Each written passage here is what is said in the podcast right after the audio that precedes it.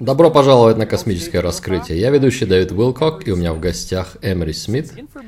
Поскольку информация в этих секретных проектах настолько изолирована и трудна в получении, как можно достичь какого-то уровня знания об этих проектах?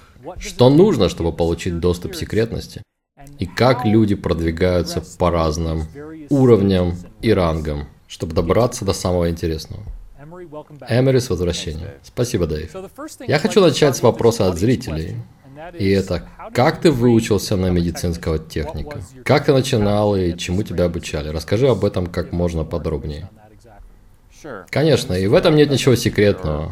Никакой разницы с любым, кто начинает служить в армии, выбирает, в какой сфере они хотят работать. Я выбрал хирургическое дело, и оттуда уже идут другие классификации, потому что ты можешь продолжить свое образование в общественном колледже ВВС после базовой подготовки, которую я проходил всего несколько недель из-за того, что у меня уже была предыдущая военная подготовка в подростковом возрасте. Меня тут же перевезли на авиабазу Шеппард в Уичита-Фолс в Техасе, и там я прошел обширное обучение хирургическому делу, затем учился на первого ассистента хирурга. Оттуда тебя распределяют в другое место. Меня отправили в аэромобильный госпиталь на авиабазе Инглэнд в Луизиане. Это база, с которой можно отправить пару транспортников С-130 и развернуть полноценный военный госпиталь в течение 24 часов в любой точке мира. Итак, это было мое обучение только основам хирургического дела. И там я много чему научился от первоклассных специалистов. И оттуда я попал на авиабазу Киртленд в Альбукерке, штат Нью-Мексико. Я обучался в госпиталях там. Ты всегда в процессе обучения, кстати говоря. Всегда есть что-то новое, новые методики. Хороший пример – это обычное искусственное дыхание.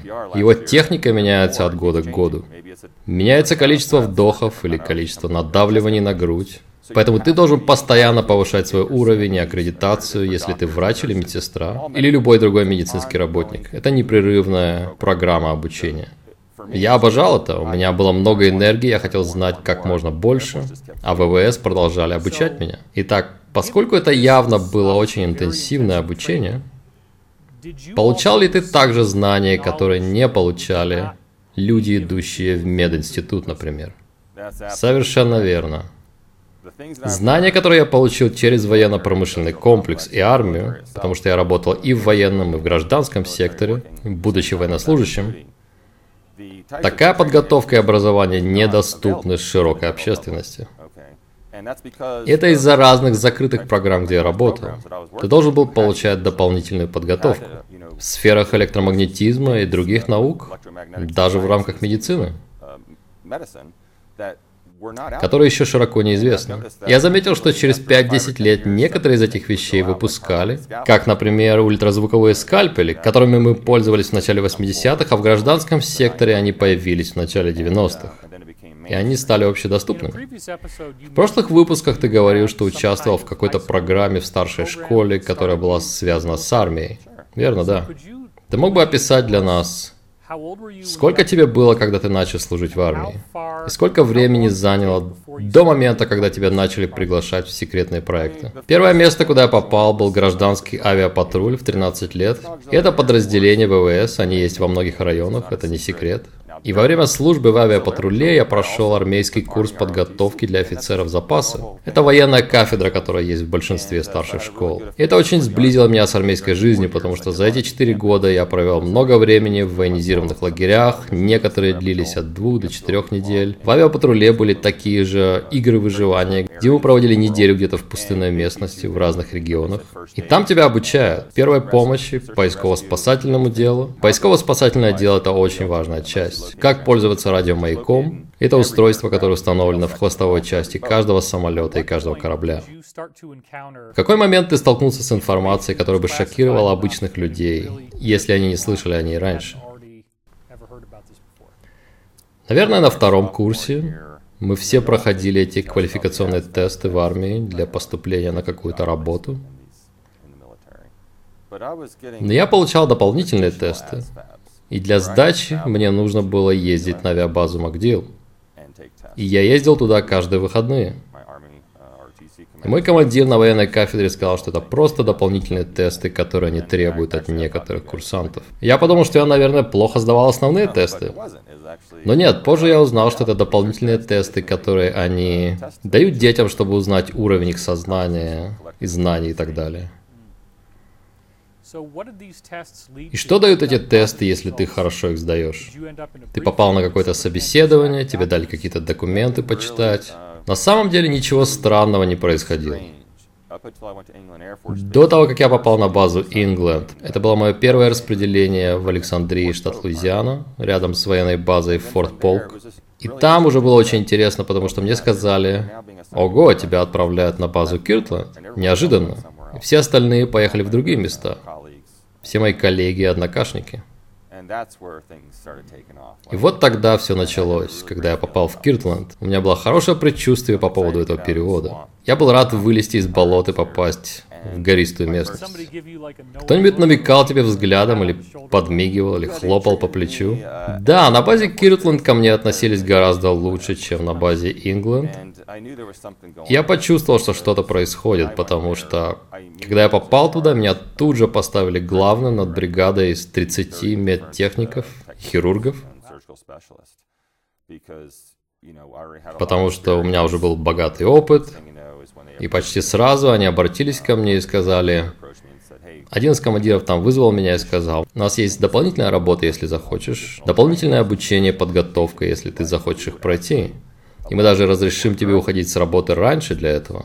И я согласился. И часть этого были просто курсы по травматологии, курсы воздушной эвакуации, санитарная авиация и тому подобное.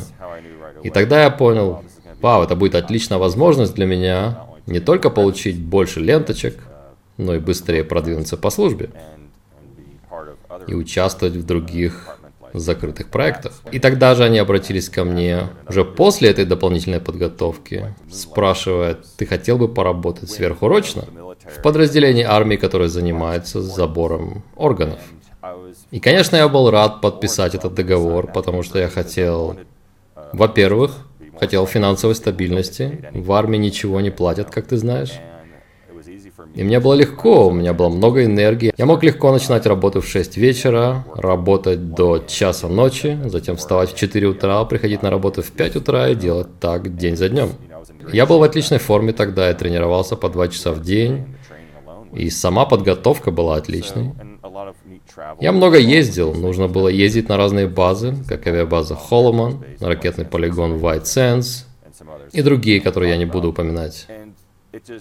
Я думаю, это открыло мне путь, чтобы проскользнуть в эти закрытые проекты. И вот тогда я понял, что я не буду заниматься забором органов у солдат. Итак, ты рассказывал в прошлых выпусках, что первые 9 месяцев, когда ты делал заборы образцов, это были скучные прямоугольники вырезанной ткани, верно? И кто-то вообще проводил с тобой инструктаж? Потому что многие из инсайдеров, с кем я говорил, давай я объясню тебе контекст. В какой-то момент происходит разговор. Им показывают странные видео, или им что-то сообщают, или дают большую кипу документов для ознакомления. И это общий знаменатель во всех таких историях. И мне интересно, если ты получаешь эти квадратики живой ткани, проводили ли с тобой какую-то беседу до этого, чтобы ты уже ожидал, что будет что-то необычное? Нет, только месяцев через 6 после начала работы там я начал проходить специальные занятия, скажем так, и инструктаж. То есть, чтобы ты мог работать в операционной другого типа или в другом крыле того же комплекса, ты должен был проходить небольшой инструктаж. И там есть описание, и я вижу формулировку «живая ткань неземного происхождения». Они так и говорили? Да. И так я узнал уже позже, что на самом деле там происходило. Было ли это правдой? И материалы, с которыми я работал, были однозначно не похожи на человеческие ткани или жидкости. Это точно. Это был односторонний инструктаж, или ты мог задавать вопросы тому, кто его проводил. Раз в 2 недели мы обычно слушали брифинг от ответственного ученого или командующего.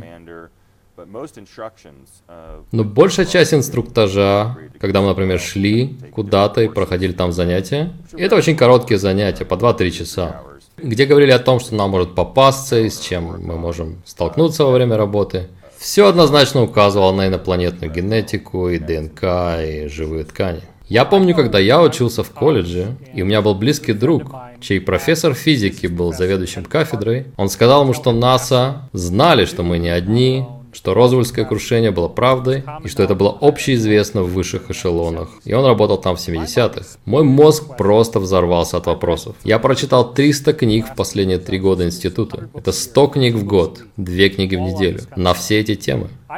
Я представляю, если ты хоть немного похож на меня, этот огонь любопытства, который загорелся в уме, и желание выспросить все. Что значит ткани неземного происхождения? Откуда они? На каком корабле они прилетели?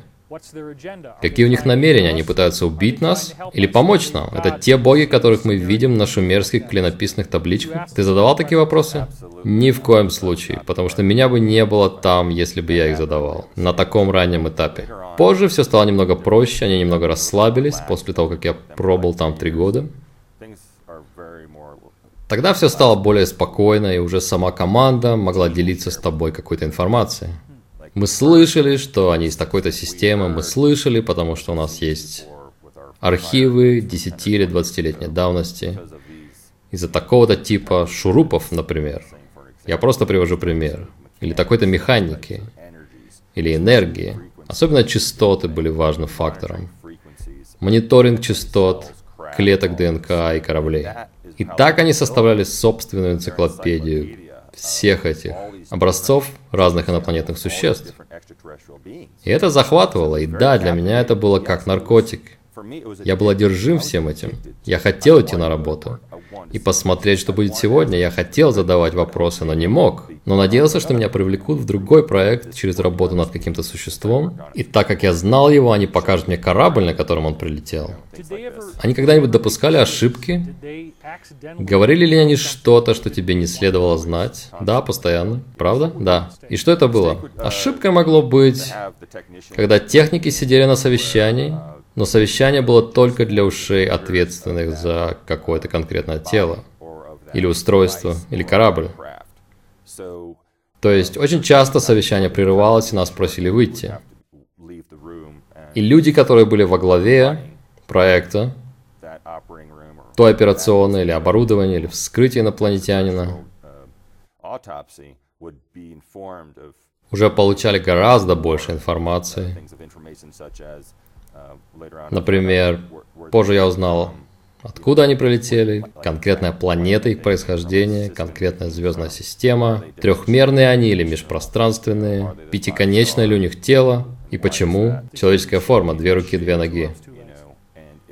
Если нет, то почему у них не пятиконечное тело?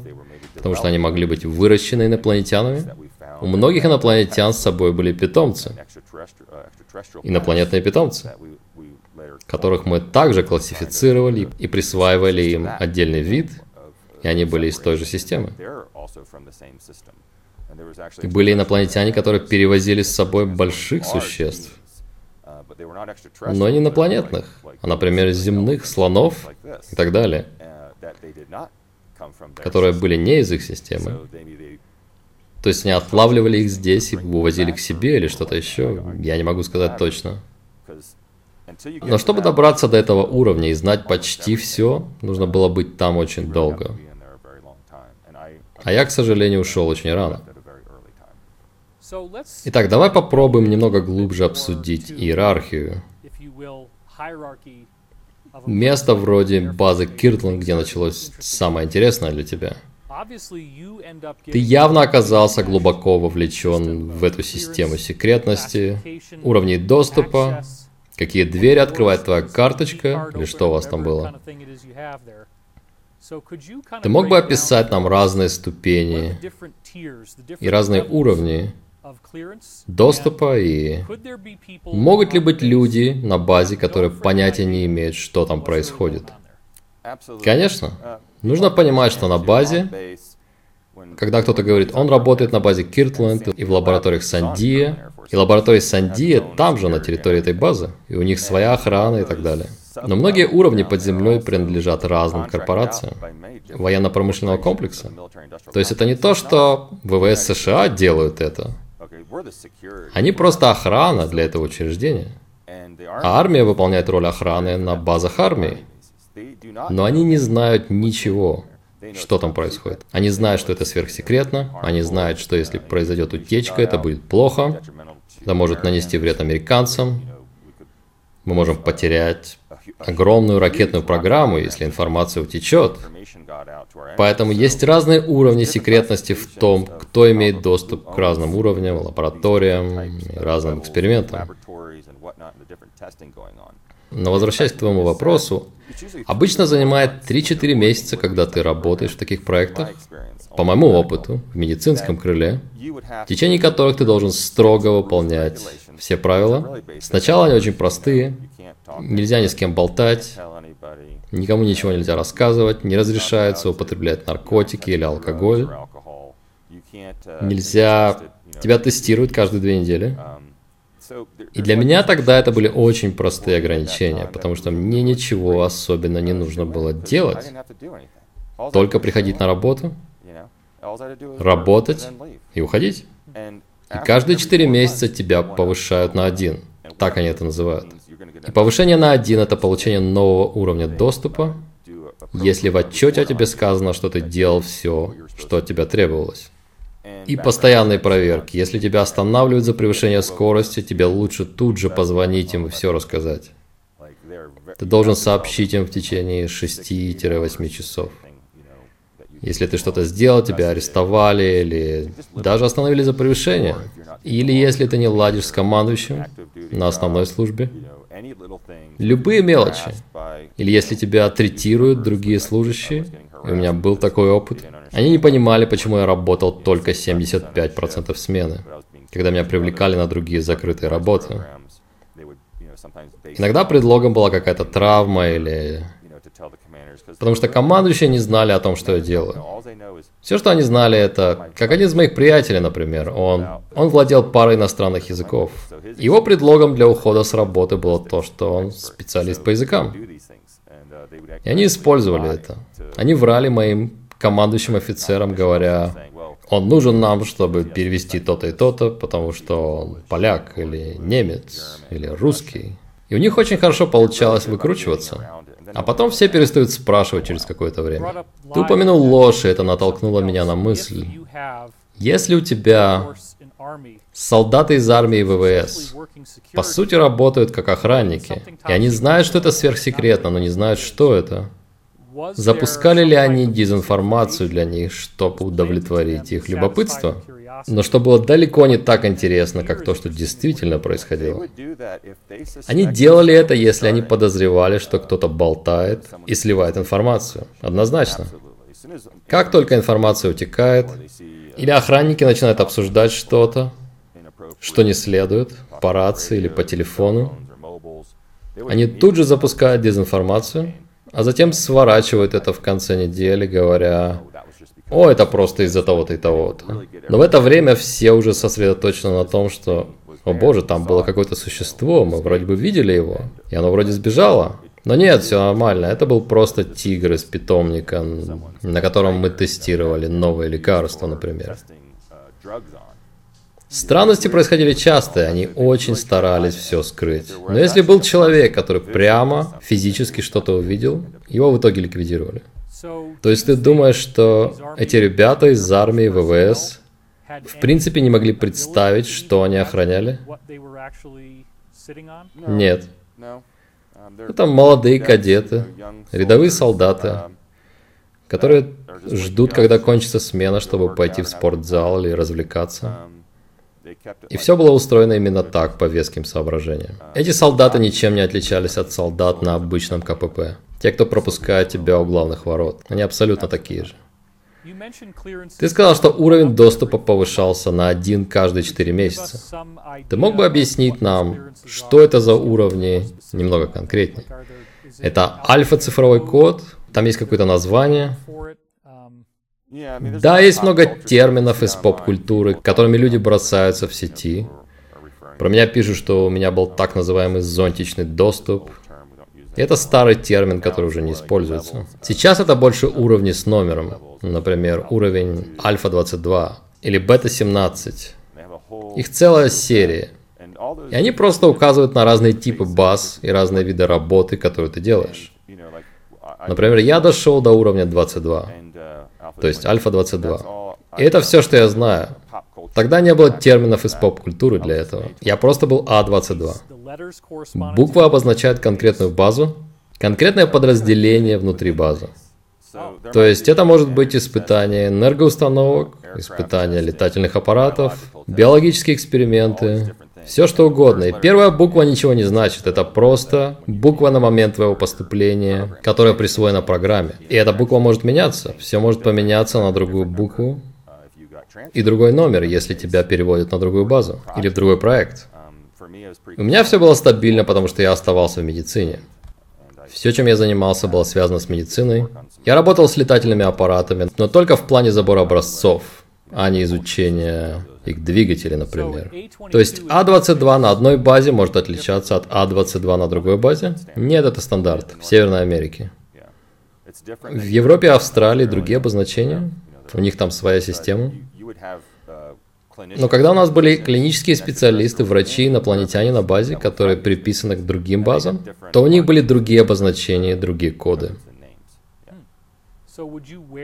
То есть ты носил что-то, где написано А-22? Нет, это было в браслете. Помнишь браслет? Ты уже говорил о нем. Да, все записано в браслете. То есть они не хотели, чтобы другие люди на базе знали твой уровень и ранг. Нет, это было бы очень плохо для проекта. Потому что ты мог бы выудить у кого-то информацию, если они думали, что у тебя высокий уровень доступа. Да-да. И это недопустимо, но такое случалось. Ого.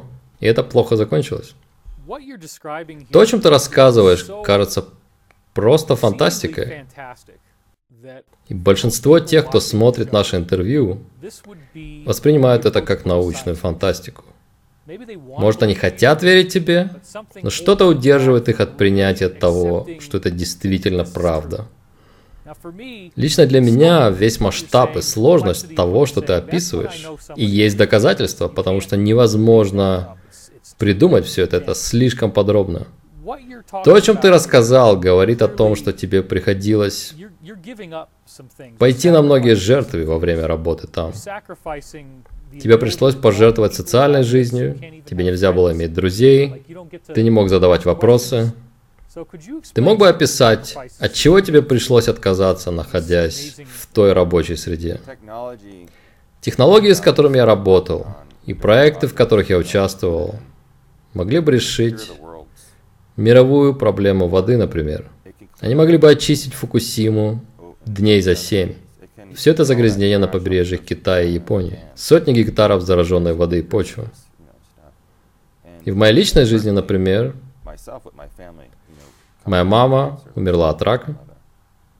Всего этого можно было бы избежать, если бы они просто раскрыли эту информацию. И настал момент, когда я работал с устройствами энергии нулевой точки и сумел довести одно из них до рабочего состояния. Это было подтверждено несколькими лабораториями. Тогда на мою жизнь начались покушения. И это было не из-за инопланетян, а потому что я, как они думали, мог раскрыть эти вещи широкой общественности без их ведома. Поэтому я от души рассказываю обо всем этом. И я знал и чувствовал, что моя жизнь в опасности, со всеми угрозами, которые я встретил, и звонками, и постоянным третированием. Невозможно было жить нормальной жизнью просто. Твоя семья в опасности, твоя жена в опасности, твои друзья в опасности. Люди не хотят иметь с тобой ничего общего. Мои коллеги во многих компаниях повернулись ко мне спиной, потому что они не хотели. То есть я владею 50% этой компании, а они разворачиваются и говорят, мы не хотим, чтобы это сказалось на нашей репутации. Что инопланетяне существуют, и энергия нулевой точки, и все остальные безумные вещи. Если, конечно, они не могут заработать на этом миллиарды долларов. Это показывает, как много людей не имеют совести, и они просто хотят заработать деньги на чем-то. Но они не хотят ассоциироваться с этим. Есть люди, которые просто думают, что если будут связаны со мной, то их жизнь будет в опасности. Так что это большое бремя, но я не собираюсь останавливаться. Просто потому, что кто-то угрожает мне или покушается на мою жизнь. Или я получаю постоянные комментарии онлайн. Есть люди, которые не согласны со мной. Вам не нужно соглашаться. Я не заставляю вас соглашаться. Я рассказываю свою историю, рассказываю ее честно. Я говорю, идите и выясните сами для себя, потому что только так вы сможете поверить в это. Потому что так и было со мной. Я хочу поблагодарить тебя за твою смелость выступить вперед. У меня возник вопрос, пока ты говорил. Это возвращает нас к базе. И мы говорили о личных жертвах. Мне интересно, были ли ситуации, когда, например, кто-то подходил к тебе, ему нельзя говорить с тобой, он нервничает и озирается по сторонам, и рассказывает тебе что-то, что не следует рассказывать. Бывало ли такое, или все было настолько строго, что такое просто невозможно? После того, как работаешь там уже много лет, люди начинают раскрываться. Они уже знают, что раз ты пробыл там столько времени, значит, ты не будешь болтать и умеешь хранить тайны. При этом ни с кем нельзя иметь личных отношений. Не заводить друзей, не встречаться ни с кем из лаборатории. Это действительно настолько строго. Ну что ж, Эмери, я хочу поблагодарить тебя за то, что ты делаешь. Перспектива, которую эти технологии открывают для мира, стоит того, чтобы нам обоим рисковать жизнью, делая эту передачу. Я благодарю вас за просмотр. Это «Космическое раскрытие». Я ведущий Дэвид Уилкок, и у меня в гостях был Эмери Смит.